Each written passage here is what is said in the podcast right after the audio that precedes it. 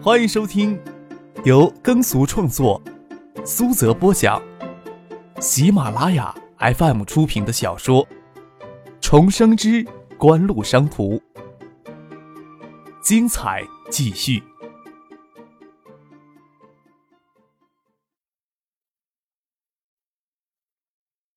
第七百八十集。企业发展起来，这些保证金自然作为股资入股了。海州控股前后共进行了三次内部融资，施伟忠作为集团总裁都积极参与了，累计持有百分之五的股权。上市以后，股权会给稀释到百分之三点五，整个管理层与职工持股会给稀释到百分之二十五。虽然现在有些质疑的声音，施伟忠倒是没有什么问心有愧的。听黄楚全这么说，笑道。怎么说呀，都是黄市长跟李总手下的一个兵，谁不羡慕黄市长讨了一个好儿媳啊？李明学笑了笑，问黄柱全：“什么时候能吃到你们家的喜糖啊？”“嘿，现在年轻人什么想法，我们是不清楚的。住都住到一块儿了，竟然死活不肯领结婚证。”黄柱全摇头叫苦，他的儿子黄晓明与梁国兴的女儿梁静茹同在海州大院读书，一来二往倒是谈起了恋爱。如今两人毕业都一年时间了，答应啊，在春节之前订婚，说是照顾我们老一辈的脸面，这算是什么话呀？黄柱全虽然是满嘴抱怨，脸上却是笑眯眯的，又说道：“那边啊，希望不要太声张，到时候请你们私下里来喝酒啊。”梁国兴到海州来，守着劳动局副局长的位子，这几年来没有挪过窝。但是他是张之行的大舅子，张克的大舅舅。海州市能不给他面子的人几乎不存在了。有事赶上市里大宴，他比副市长黄柱全都有资格坐到书记桌上去。人到这份上也就足够了。李明学不知道侍卫中心里在想什么，他问黄柱全：“张克会不会回来喝酒啊？”“哎，不清楚，不清楚，倒是没有问呢。”黄柱全笑着说道。来了就一些喝酒，他要是没有时间的话，谁能强拉他过去啊？施卫忠心想，黄若泉能得以这门亲事，也是因为张克的关系。他不清楚市里有多少人对许思存在是心知肚明的，心想宋培明应该是心知肚明的，不然他身为市长，再没有架子也不能对自己和颜悦色。张市长可以的，也好长时间没有看到张克了。证券报上这篇文章，应该是他真实的思路。我还想找机会跟他讨论一下呢。李明学拍着黄柱全的肩膀，笑着说：“让施伟忠跟他一起坐进了黄柱全的车，去了饭店。”李明学在海州的地位比黄柱全只高不低。海州控股是他一手创办起来。当初唐学轩与张之行考虑要尽可能减少对海州控股日常的干涉经营，坚持不往海州控股塞有行政级别的人员。而海州控股又一直离不开李明学，所以李明学一直都没有兼任行政职务。最重要政治身份是全国人大代表，市里对海州控股的分管工作，正式的行文也只是让副市长协调联络，也没有说要分管。市委中听李明学言语间还是很赞同《上海证券报》所刊载的文章，问道：“你也觉得泡沫化严重啊？”“嗯，怎么说呢？股市的运营是有一套规则的，但是不能长期脱离经济基础啊。”李明学说道。资本的运作也是有极限的。从一些公开的数据来看，国内整体的经济形势依旧严峻呢。基本上能肯定的经济形势，在明年上半年之前没有走出通缩的可能。游资在新科技概念题材上的炒作，能一口气支撑到明年夏季之后吗？要是聪明人的话，就应该先缓一缓呀。我呀，只是觉得有些奇怪。张克对国内的股市从来都是不闻不问的。这篇文章里要说的意思都很透。时机有些恰合，多少有些诡异了，你们不觉得吗？听李明学这么分析，税中也觉得有一定的诡异。不过锦湖日后要是定期公开发布经济产业研究报告的话，也说不定是想发挥更深刻的影响力。国内经济此时还的确存在着严重的问题。作为国内经济主体的国企，正处于转型的关键时刻，受外部经济环境的影响。还没有走出困境。上半年差不多总数四分之一的国企处于亏损及严重亏损的状态，半数持平。四分之一的国企盈利，但是盈利规模极为有限，央企还好一些，地方上的国企情况更加糟糕。绝大多数的省份的国企整体盈利水平，要么是几亿的微利，要么就是触目惊心的负数。当前国内股市是国有企业充当主力，国企整体的情况没有得到根本的扭转，股市在半年的时间里却增长了近一倍。要说没有泡沫的话，鬼才相信。黄柱全笑道：“什么诡异不诡异的？有机会啊，逮到张克，当面问他就是了。”李明学笑着说：“他就是告诉我答案。”我也得考虑一下是真是假呢。这个小子滑头的很呢。要不信的话，你去问问宋市长，能不能从他嘴里掏出些实诚话来。黄柱全示意中笑了笑，谁会去问宋培明这个问题呢？国内鲁深股市经过长达五个月的时间持续增长，从十月下旬起，财经媒体对互联网泡沫质疑的文章密集起来。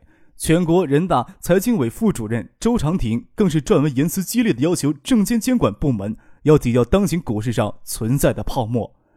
周长廷曾担任财政部副部长，年龄到现之后去全国人大担任财经委副主任。他的发言让敏感的投资人直接与中央经济政策走向联系了起来。锦湖经济研究中心发布立论明显的经济分析文章，经上海证券报头刊刊载。实际所起的作用并不大。周长廷的一番话，却在当日的将鲁深指数打下了两个百分点。鲁深股市在半年的疯狂拉升之后，开始有较大幅度的调整。海联轻公司在调整前期就新股上市，受影响不大。进入了十一月，建业的秋意就渐浓了。魏兰先办理转学，先去了西澳洲。叶晓彤给何贤、陈飞荣安排了密集的让人抓狂的培训。张克与陈飞荣见面的时间。差不多就是帮他纠正日语发音。苏一婷也突然得了失心疯一样，决定考研。一九七八那里到张克时常去看着。话虽然是这么说，但是张克不喜欢黄昏时分坐在太阳照不到的吧台深处，他宁可坐在一九七八对面的咖啡店里，坐在落地窗前，坐在从楼系穿射过来的夕阳光辉下，偶尔抬头看一眼一九七八的入口，这也算是看着呢。即使张克大多时间都心不在焉。好吧，他随行的四名保镖，两人坐在一九七八门外的梧桐树下看报纸，两人坐在一九七八的吧台里喝着咖啡聊天。有他们看着一九七八也够分量了。李新宇抱着书本走了进来，看着张克坐在那儿，欣然一笑。张克将桌上的书收拾了一下，让李新宇坐了过来。李新宇俏皮地摇了摇头，指着隔壁的咖啡桌说道：“这些功课呀，今天下午必须要做完，在我做完之前呀。”你不可以找我说话的。看着李新宇还刻意背着自己而坐，张克耸了耸肩，继续百无聊赖的翻书。张克心不在焉的翻着书，听着楼梯口传来嘈杂的说话声，抬头看见陈勇与两名青年还有两个漂亮的女孩子走进来，坐在他另一侧的隔壁桌聊天。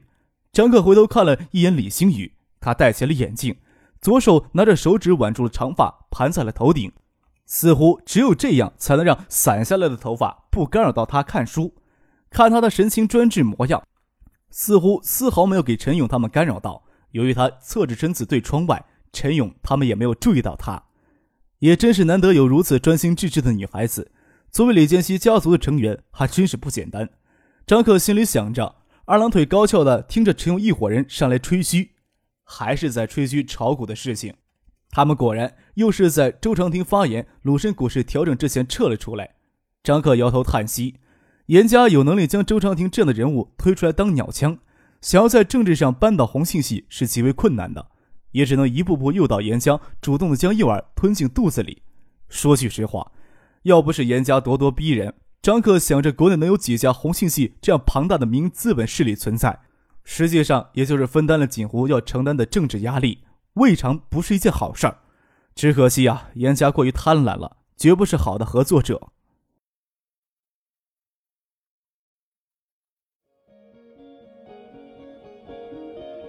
您正在收听的是由喜马拉雅 FM 出品的《重生之官路商途》。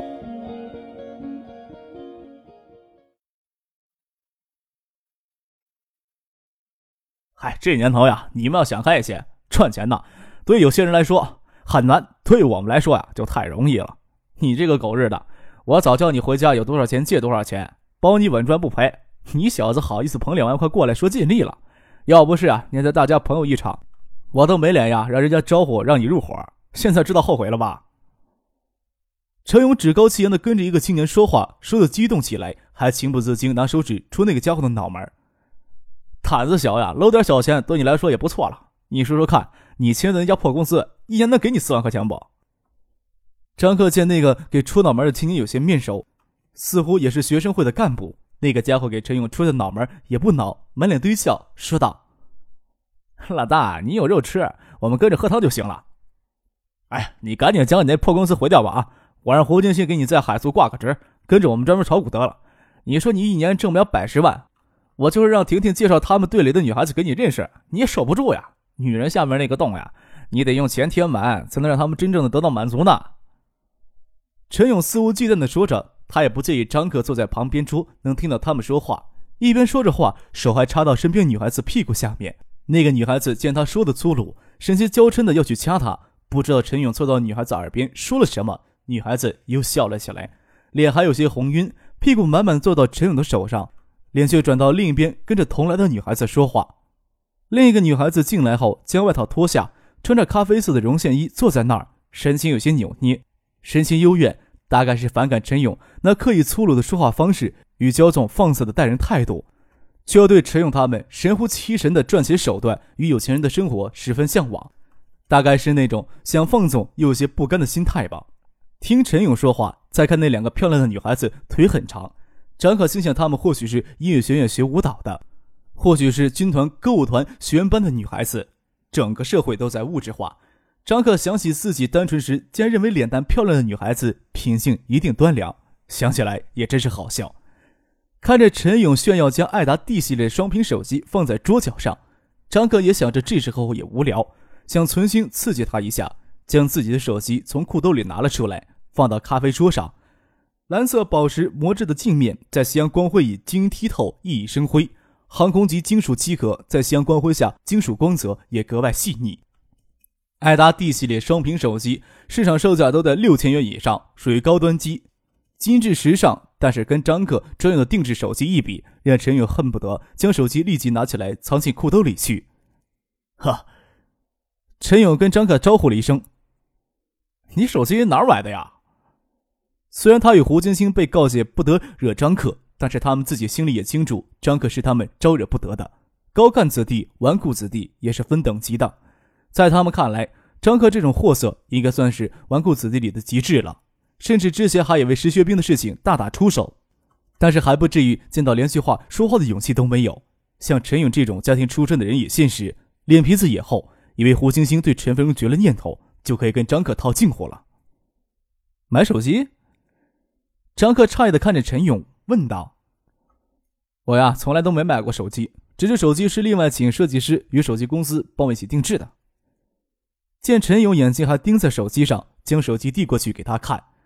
听张克这么说，陈勇情不自禁的伸出些自卑来，小心翼翼的接过张克的手机，生怕一不小心落到地上给砸了。将手机接过来，才越发感觉到这只手机的金贵之处。两个女孩子也好奇的睁大眼睛，头凑了过来欣赏手机。你也是学院队的？张克问道。嗯，那个女孩子疑惑的抬起头看着张克。你问我呀？是啊，你叫什么名字呀？张克问道。胡维佳，我们都是军区歌舞团的学员。胡维佳小心翼翼的说道。他早就注意到一个闲人坐在那里看书看夕阳的张克了。张克身上所透露出来的闲淡气质，跟夕阳下的燕归湖水一样。绝不是陈勇这种刻意粗鲁与娇柔做作的二世祖能比拟的。就像怀春的少男看着嫌弃而坐的漂亮少女会心生情愫一样，怀春的少女对英俊气质超群的男孩子也会生出莫名的好感。我叫张克，一回生二回熟。我记得我以前在哪里见过你，这次咱们要算朋友了吧？张克说道。你说见过就见过呀，我怎么不记得见过你呀？所以咱们还只能算作一回生呢。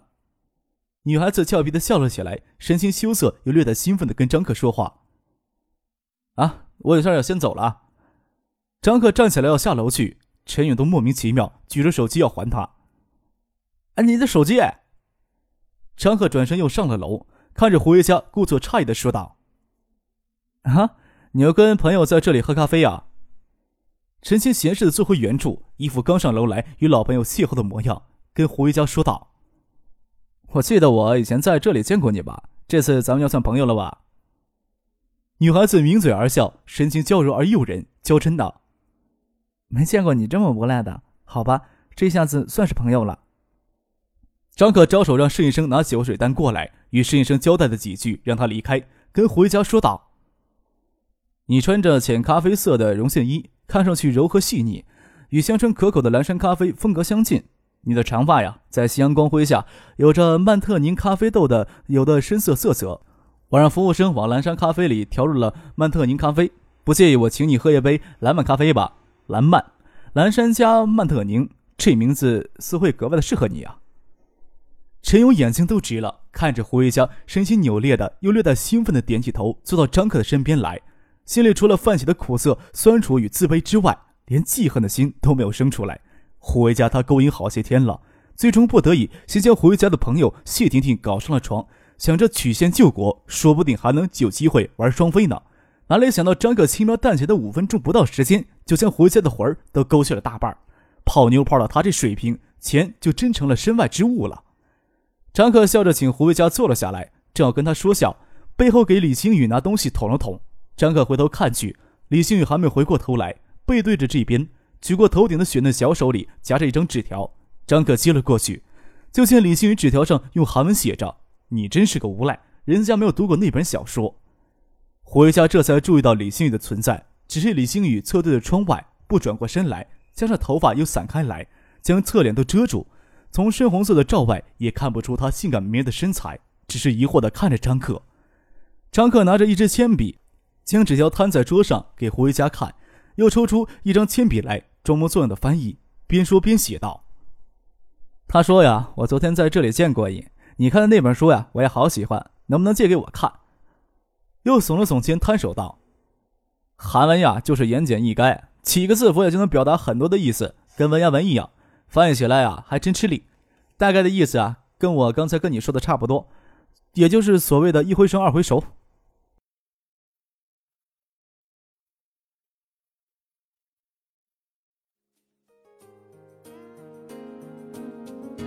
听众朋友，本集播讲完毕，感谢您的收听。